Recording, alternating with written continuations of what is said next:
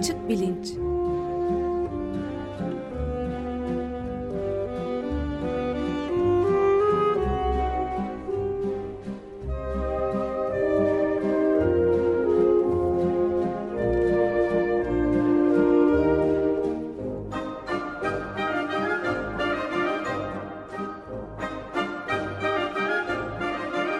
Güven Güzeldere ile bilim ve felsefe sohbetleri. Günaydın Güven Bey, merhabalar. Günaydın Ömer Bey. Günaydın Güven Bey, merhaba. Günaydın Can. Evet, e, biraz açık bilinçte daha e, siyasetle de ilgili kaçınılmaz olarak bazı dünyadaki gelişmeler ve Türkiye'deki etkiliyor e, içeriği de. E, bu Donald Trump'ın seçilmesi e, Amerika Birleşik Devletleri'nin başkanı olarak epey bir dünya çapında büyük bir olay olarak karşımıza çıkıyor. Siz de oradan etkilerine maruz kalıyorsunuzdur şüphesiz. Nasıl görünüyor? Biraz da oralardan bir konuşalım bakalım dedik. Tamam ben buradan biraz e, sahadan gözlemler e, aktarmaya çalışayım. İki haftadır aslında doğrudan bilim ya da felsefeyle ilgili bir şey yapamadık. Geçen hafta Trump'ın e, seçildiği seçimlerin e, günüydü. Seçim programı yaptık. Tamam peki hadi dört senede bir bunu yapıyoruz. Ondan önceki haftada yeni e, KHK e, çıkmıştı. Rektörlük seçimleri e, iptal edilip atamayla e, değiştirilmişti. Profesör Doktor Üstün Ergüder ile bunu konuştuk. E, yani bir parça aslında bilime hasret kalan, e, felsefeye hasret kalan dinleyicilerden özür dilerim. Bugün mesela e, dört gündür sürmekte olan e, San Diego'daki büyük yıllık e, nörobilim e, toplantısı var. Ve Johns Hopkins Üniversitesi'nde laboratuvarda üretilmiş, e, gerçek hücrelerden üretilmiş mini beyinler yaratma e, projesi en çok ilgi toplayan e, sunumlardan bir tanesi. Böyle şeylerden e, bahsedeceğiz umuyorum gündemden kendimizi kurtarıp. E, Boğaziçi Üniversitesi'nden yine e, Profesör Cem Say'la da bilgisayar bilimlerinin kanser araştırmalarına katkısını e, konuşacağız diye duyurmuştuk bu hafta. Onu da bir aksilik olmazsa bir daha ertelemek zorunda kalmazsak gelecek hafta inşallah e, yapacağız. Ama bugün e, biraz evet gündeme dair şeyler e, konuşalım. Programda hatta karma bir e, program olsun. Şimdi şu ilk kısımda Trump'la ilgili bir bir şey e, söylemeye çalışayım. Arkasından e, rektörlük seçimleri konusuna da değinelim. E, şimdi bu seçimler konusunda çok vakit almak istemiyorum. Çünkü e, zaten Açık Gazete'de başta Sezin Öney olmak üzere Cengiz Aktar, Ali Bilge, Ahmet İnsel bu konuları bilen bu işlerin uzmanı insanlar. E, ben belki biraz e, dediğim gibi sahadan gözlemler e, Amerika Birleşik Devletleri'nde bu son bir hafta nasıl geçti? E, Trump'ın seçilmesi ciddi bir e, sürpriz oldu. Benim için de aslında sürpriz oldu. Onu da söyleyeyim. E, 2012 Kasım'ında ilk yaptığımız açık bilinç e, Amerikan başkanlık seçimlerine gününe denk gelmişti hatırlayacaksınız. E, Mitt Romney ile e, ikinci kez başkanlık, ikinci dört yıllık dönem için e, başkanlık adayı olan Barack Obama e, yarışıyorlardı. Programın sonunda siz bana peki güvenli tahmininiz ne demiştiniz. Ben de Barack Obama kazanacak demiş ve e, yüzde yüz başarılı bir siyasi tahminci olarak kayda geçmiştim. Kariyeriniz ee, böyle başladı yani. Aynen evet ve geçen hafta da sorsaydınız Clinton kazanacak diyecektim ve böylece e, yüzde yüzlük başarı oranımı devam ettireceğimi düşünüyordum. Fakat öyle olmadı. Başarı oranım yüzde elliye düşmüş vaziyette. Ee, şey ilginç bir soru. Siz de değindiniz. E, niye Amerikan medyası ve anketleri bu kadar yanıldı e, sorusu.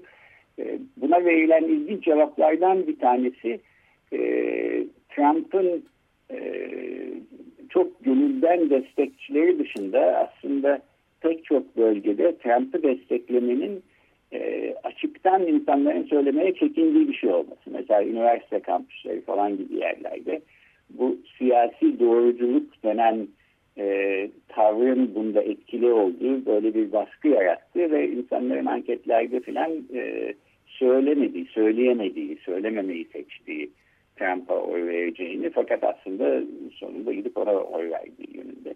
Ne kadar etkisi oldu bilmiyorum. Sonuç itibariyle mutlak oylar sayıldığı zaman Hillary Clinton'ın e, Donald Trump'tan daha fazla oy almış olduğunu da görüyoruz. Ama bu temsil sisteminin e, içinde işte en olamayacak şey oldu. Belki Michael Moore'un e, tahmin ettiğini buraya bir not, dipnot olarak evet. Ama pek kimseleri tahmin edemeyeceği bir şey oldu.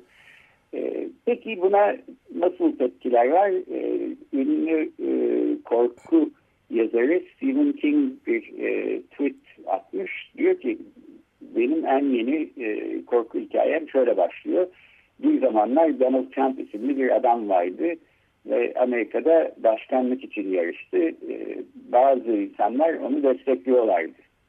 E, bu üç cümle e, ile başlayan e, yani bir korku hikayesinin başında olduğunu düşünüyor Trump'ın karşıtları. Trump'ın destekçileri ise tabii bu sürprizli sonuç karşısında çok mutlular. Benim yaşadığım Massachusetts eyaletinde mesela çok küçük bir azınlık Trump destekçileri. E, fakat ara sıra rastlamak mümkün. Benim gittiğim spor salonunun mesela sahibi olan adam böyle heyecan içinde işte bak e, Clinton kazanacak kazanacak diyorlardı. Günlerini gördüler. Şimdi dört sene boyunca çenelerini kapatsınlar falan diye e, birilerine bir şeyler anlatıyordu. Evet zamanlar ee, değişirken programında da buna değindiniz pazar akşamı. e, evet kısaca değindim e, ve e, şöyle bir hava da var aslında bu insanlarda. E, beğenmiyorsanız Trump'ı 5-6 büyük e, şehirde gösteriler sürüyor. Halen e, dün itibariyle e, her gece gençler, öğrenciler sokaklardaydı. Trump'ı istemiyoruz, bizim başkanımız değil falan diye. Bunlara karşı da Trump destekçilerinin gösterdiği tepki e kardeşim işte seçim yaptık, adamı seçtik. Beğenmiyorsanız e, kalkın Kanada'ya gidin, e, çenenizi kapatın. Yani e, bir tür bizim Türkiye'den de alışık olduğumuz Yosef terk vari bir e, tepkiyi görmek mümkün. E, Trump başkan olduğunu e, olduktan sonra ilk e, konuşmasını yaptığı zaman daha sonra da Barack Obama ile Beyaz Ev'de buluştuğu zaman e, nispeten yumuşak bir üslup sergiledi. Bunun üstüne e, bir takım bence saf e, Trump e, karşıtları e, acaba e, tam söyledikleri e, gibi davranmaz da daha yumuşak demokratik filan işler e, başkan olduktan sonra e, yapar mı filan diye böyle bir çaresiz ümitsizlik içinde e, bir şeyler söylüyor gibiler. E, yani bir tür balkon konuşması diyebiliriz bu Trump'ın e, yaptığına. Fakat öyle olmayacağı bana çok açık gözüküyor. Nitekim e, iki gün önce pazar gecesi Amerika'nın en önemli e, çok seyredilen programlarından bir tanesi 60 dakikada CBS televizyonunda uzun bir mülakat verdi Trump ve orada açıktan e, evet e, Amerika ile Meksika arasında bir duvar öreceğim 2-3 milyon e, yasal olmayan göçmen var Amerika'da. Suça bulaşmış insanlar. Bunların da hepsini derdest edip e, sınır dışı edeceğim. E, filan gibi şeyleri açıktan söyledi. E, yapacak herhalde. E, çevre konusunda da bir felaket e, oldu. Sizin de defalarca altın çizdiğiniz gibi. Yani nereden baksanız e, berbat bir sonuç.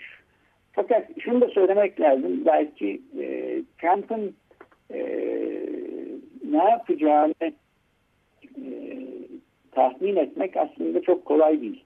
İyi şeyler yapmayacağını, sürü kötü şey yapacağını tahmin etmek kolay ama hangi durumda hangi politikayı gideceğini e, e, öngörmenin ben çok zor olduğunu düşünüyorum.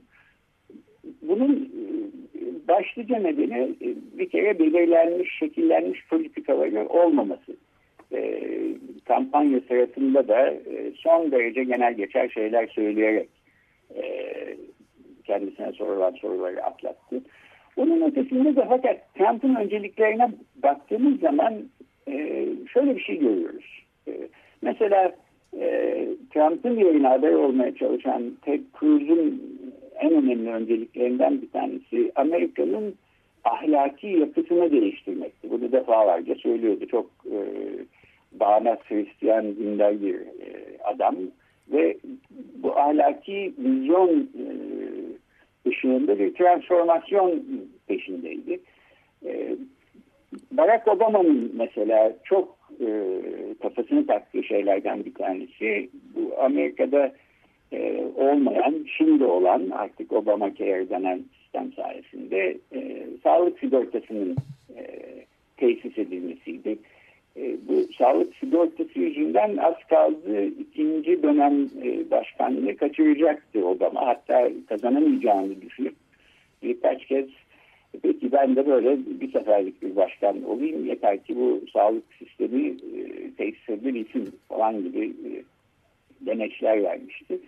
Trump'ın bu tür bir önceliği yok diye düşünüyorum. Yani Amerika'ya dair e, en başta e, Amerika şöyle ya da böyle olsun, ülkeyi bu şekilde transforme edeyim, şunu değiştireyim gibi bir öncelik ben görmüyorum. E, Trump'ın öncelikleri bence birinci önceliği dört sene daha beyaz evde kalmak. Yani 2020'de bir daha başkan seçilebilmek. Bunun için haliyle popülaritesini sürdürmesi e, gerekiyor. Onun için ne gerekirse onu yapmak. E, iki, kişisel varlığını korumak ve arttırmak. Ben bunun da aslında çok önemli olduğunu düşünüyorum Trump'ın e, gözünde. Daha önceki başkanlarda belki görmediğimiz bir şey. E, dünyanın en zengin siyasi liderlerinden bir tanesi olarak Amerika Başkanı olacak.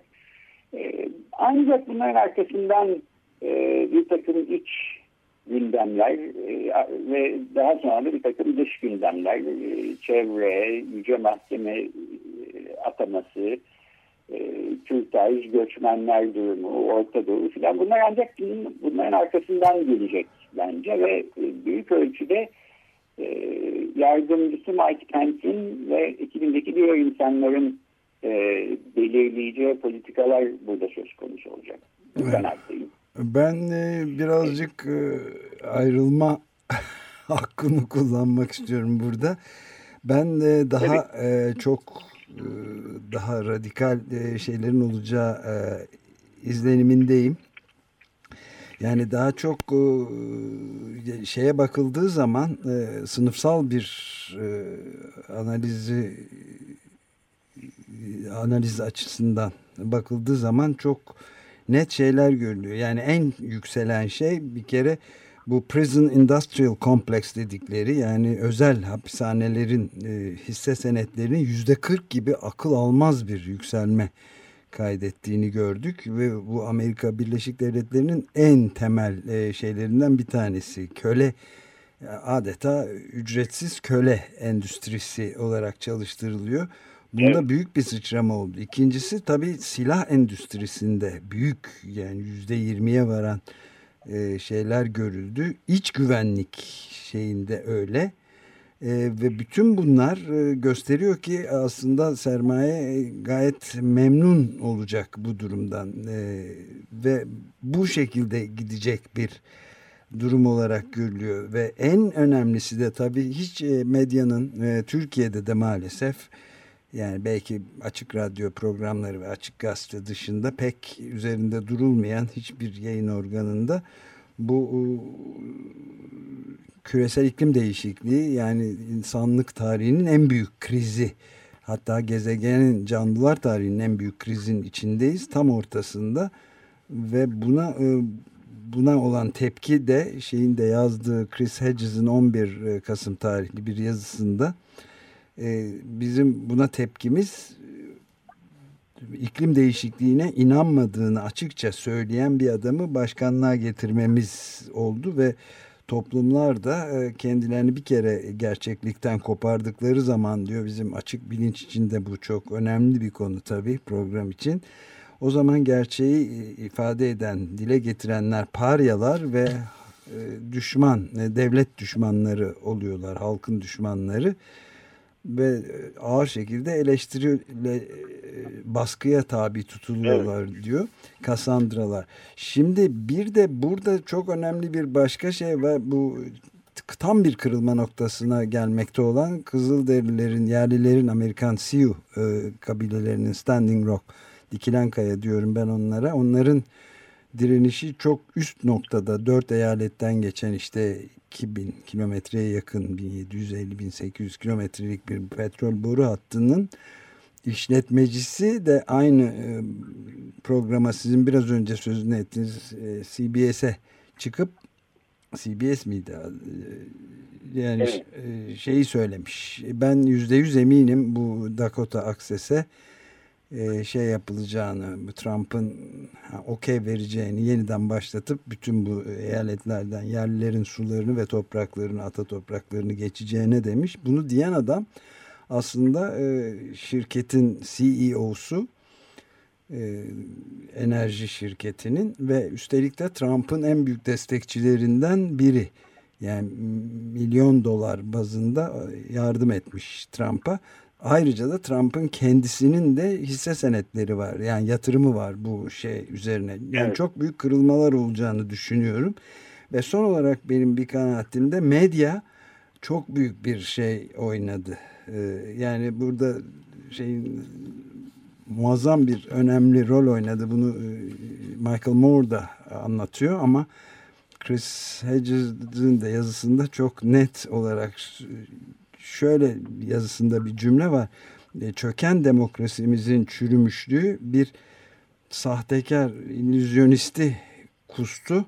Bu doğrudan doğruya kitle iletişim aracının bir ürünüdür diyor. Önce bir reality television ne deniyor ona bilmiyorum ama işte bu reality show'lardan birinde kainatın efendisi gibi e, görünen bir adam kılığında çıktı diyor. Bu Çırak dizisini kastederek televizyon arkasından da vodvilci bir politikacı olarak şey yaptı ve açıkça itiraf etmiş bazı şeylerde ben bunu başka bir yazıdan da hatırlıyorum e, medya büyük medya sahiplerinden bir kısmı şeyi de söylüyorlar açıkça. Yani evet çok kötü şeyler, görüntüler ve söylüyor şeyler bu kadınlar hakkında şu bu ıı, ırkçılık filan ama e, çok iyi para kazanıyoruz kalsın dediler ve müthiş reklam paraları alarak gitti bu iş. Gerçeklik ve doğruluk hiç önemli değildi. Sonunda gördüler diyor ıı, Frankenstein'lerini bir tehdit olduğunu ama o zaman da çok geçti ve liberal sınıf zaten ihanet edildiği için bütün bu orta sınıf, alt orta sınıflar e, nefret ediyorlardı ama onlardan da çok nefret edilen bir şey varsa o da e, şirketlerin medyasıdır. Ne kadar Trump'a saldırdıysa sonunda o kadar Trump daha da puan kazandı diye bir yorum yapmış. İlginç. Ben e, ben de bu kanaatteyim ve yarından itibaren bu Dakota Access'te falan çok daha ciddi şey çatışmalar olabileceği kaygısında taşıyorum yani. Ben de buna katılıyorum. Yani bir tür berbat şey olacağı e, kanaatindeyim. Aslında bu söylediklerinizle genel olarak da e, hem fikiriz. E, ben e, size bu e, cevabı verdirtecek şeyleri söylerken şöyle bir şekilde de meşrulaştırmak istiyordum. Onu tamamlayınca belki fikir olduğumuz daha e, ortaya çıkacak. E, bence e, Trump'ın başkanlığı bir tüccar zihniyetinin siyaset arenasında kendini bulmuş hali olarak e, tezahür edecek. E, ve Trump'ı anlamak için en temel referans noktası ben bu olduğunu düşünüyorum. Bu devleti bir şirket gibi yönetmek e, meselesi Türkiye'de de sıkça konuşuluyordu. İşte bunun bir e, büyük örneğini göreceğiz bence. Kalan her şey bu olgu ışığında e, anlam kazanıyor bana sorarsanız. Evet. E, böyle düşünürsek ve Trump'ın iş adamı olarak kendi kişisel tarihçesine bakarsak neler görüyoruz? Çok hırslı, kindar, rahatlıkla zalimce davranabilen, e, hileye ve bel altına vurmaktan çekinmeyen, e, kontrol delisi, kimseye güvenmeyen ve kuşkular içinde yaşayan, ona göre hareket eden, davranan birisi. Bu yüzden de mesela 2000'de aile üyelerine yer vereceği falan söyleniyor. Şimdi bir de buna Trump'ın genel olarak dünya hakkındaki bilgisizliğini, cahil cesaretinden kaynaklanarak yapması muhtemel densizlikleri, e, devlet geleneği veya bürokrasi hakkında pek doğru bir fikir sahibi olmamasını da ekleyin.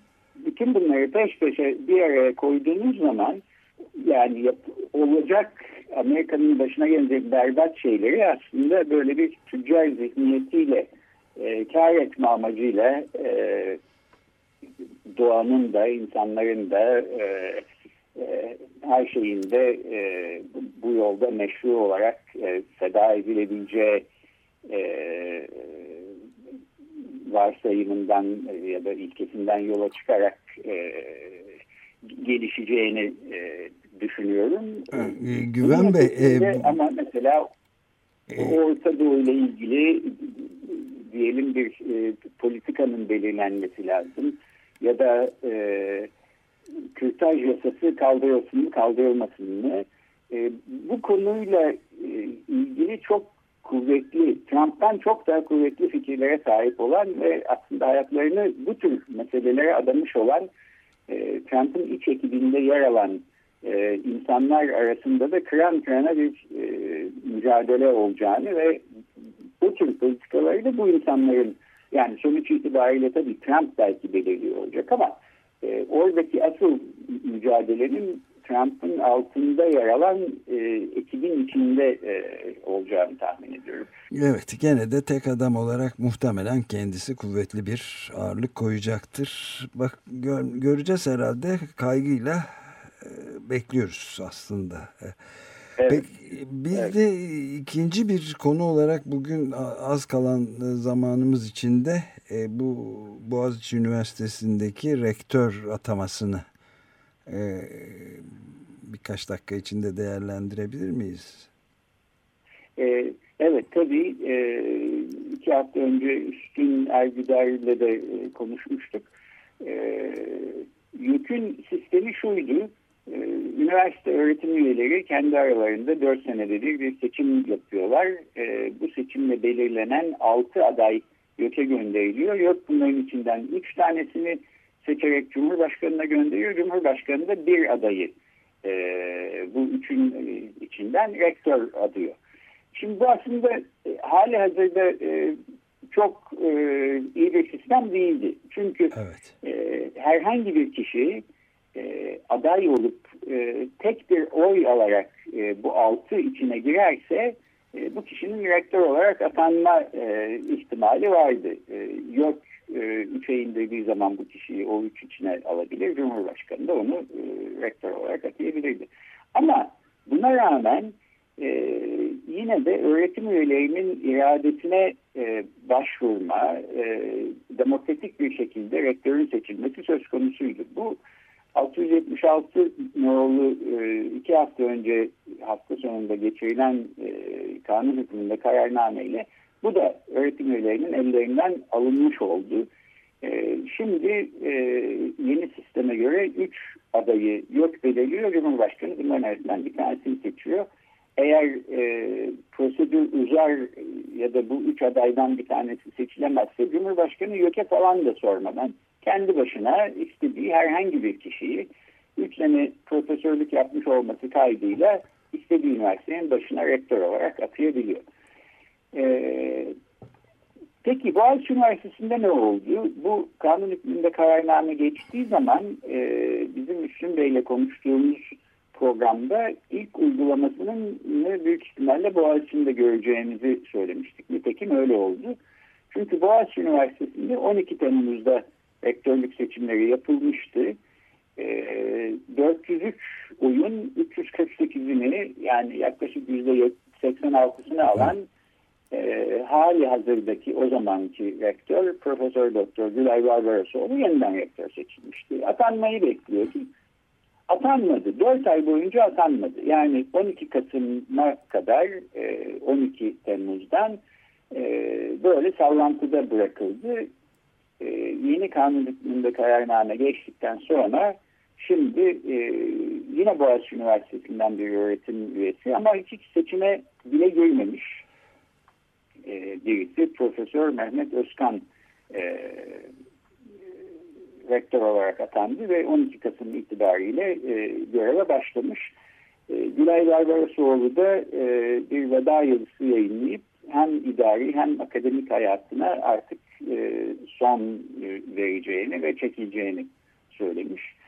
E, şimdi Boğaziçi Üniversitesi'nde e, bir demokratik gelenek sayesinde aslında bu e, kanun hükmünde kararnameden önce var olan sisteme karşı bir e, demokratik özellik zırhı e, söz konusuydu. Benim tahminim Boğaziçi Üniversitesi'nin e, bu ilk KHK uygulamasına bu şekilde e, kurban edilmiş olması diyeceğim. E, bunun da sebebi bu. E, neydi bu uygulama?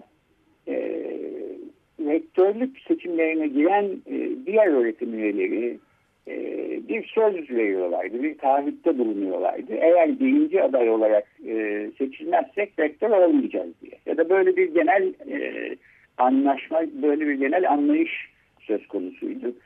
Nitekim e, bir takım köşe yazarlarının yazdıklarından falan okuyup e, anlıyoruz ki 2008 yılında mesela e, Ayşe Soysal'la e, 2004'te rektör olmuş olan ve ikinci kez seçimlere giren Ayşe Soysal'la, Profesör Ayşe Soysal'la, Profesör Kadri Özçaldıran yarıştılar. E, Kadri Bey daha çok oy alarak rektör seçildi. Fakat e, dönemin Cumhurbaşkanı Abdullah Gül Ayşe Soysal'a e, istiyorsanız ben sizi e, rektör olarak atacağım demiş. E, Ayşe Hanım da bunu istememiş. Ben e, en çok oyu almadığım için e, atarsanız da kabul edemem demiş. Dolayısıyla e, Kadri Bey atanmıştı. Nitekim bu seçimlerde de e, bir aday dışında seçime giren diğer Boğaziçi Üniversitesi öğretim üyeleri eğer en çok oyu almazlarsa rektör atansalar bile kabul etmeyeceklerini e, açıktan söylediler. Bunlardan bir tanesi açık bilincinde e, kadim e, konuklarından e, Profesör Cem Say'dı. E, rektörlük seçimine girdi, aday oldu. Altı adaydan birisi oldu. Ama bir beyanda da bulunmuştu ve eğer Cem Say atanmış olsa rektör olarak kabul etmeyecekti. E, böyle bir anlayış çerçevesinde e, mümkün ya da Cumhurbaşkanı'nın dışarıdan birisini dayatması imkansız hale gelirdi. E, bu herhalde e, belki de böyle bir inatlaşma işine bindi. Yani e, sizin üniversitenizin başında kimin olması gerektiğini siz öğretim üyelerimi daha iyi biliyorsunuz yoksa biz yok e, ve Cumhurbaşkanlığı makamı biz mi daha iyi biliyoruz? E, işte bir kanun hükmünde kararname bu e, meseleyi bu şekilde e, kaba kuvvet diyebileceğimiz bir yöntemle e, sonuca bağlamış oldu. E, evet. Boğaziçi Üniversitesi hem akademik açıdan hem demokratik geleneğiyle bence el üstünde tutulması gereken ve e, Türkiye'de e, çok nadir olarak rastlanabilen e, bir seviyede bir öğretim kurumu. E, durum böyle olduğu halde böyle bir e, inatlaşma ve dışarıdan bu tür bir dayatma e, ne üniversiteye, ne Türkiye'ye, ne bilime, felsefeye, akademiye bir faydası olmayacağı açık. Ben doğrusu çok başarılı işler yapmakta olan ve müthiş bir oy çoğunluğuyla yeniden rektör seçilmiş olan Gülay Barbarosoğlu'nun atanmamış olmasını çok üzücü buldum. Bu hem e, Gülay Hanım'a hem ona oy veren, e, ona ya da başka adaylara e, bu seçimde oy kullanan e, öğretim üyelerinin iradelerine iradelerini çiğnemek e, demek e, büyük bir haksızlık. E, keşke böyle olmasaydı. Evet süreyi de böylece tamamlamış olduk. Evet göreceğiz bakalım öğrenciler e, itiraz halindeler.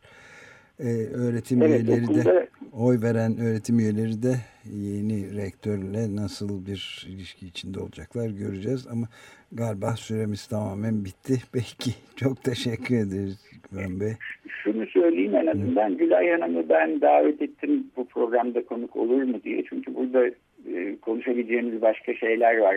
Yeni atanan e, kişinin rektörlük görevini kabul etmesi doğru mu değil mi? Bu, bu konular tartışılıyor şu aralar e, Boğaziçi Üniversitesi'nde. Belki bu konulara Gülay Hanım konuk olarak gelmeyi kabul ederse e, bilahare döneriz. Ama e, Boğaziçi Üniversitesi'nde diğer üniversiteleri olduğu gibi zor bir dönem bekliyor maalesef diye düşünüyorum. Evet. E, bir aksilik olmazsa e, Profesör Cemsa'yla e, kanser ve bilim e, bilgisayar bilimlerini konuşuyor olacağız gelecek haftaya. Görüşmek üzere, hoşçakalın. Görüşmek üzere Güven Bey. Görüşmek üzere.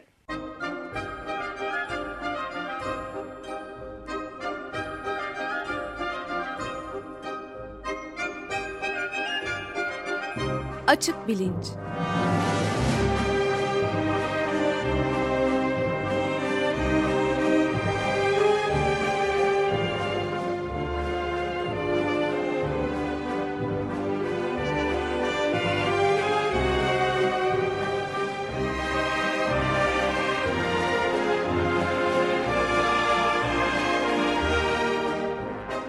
Güven Güzeldere ile bilim ve felsefe sohbetleri.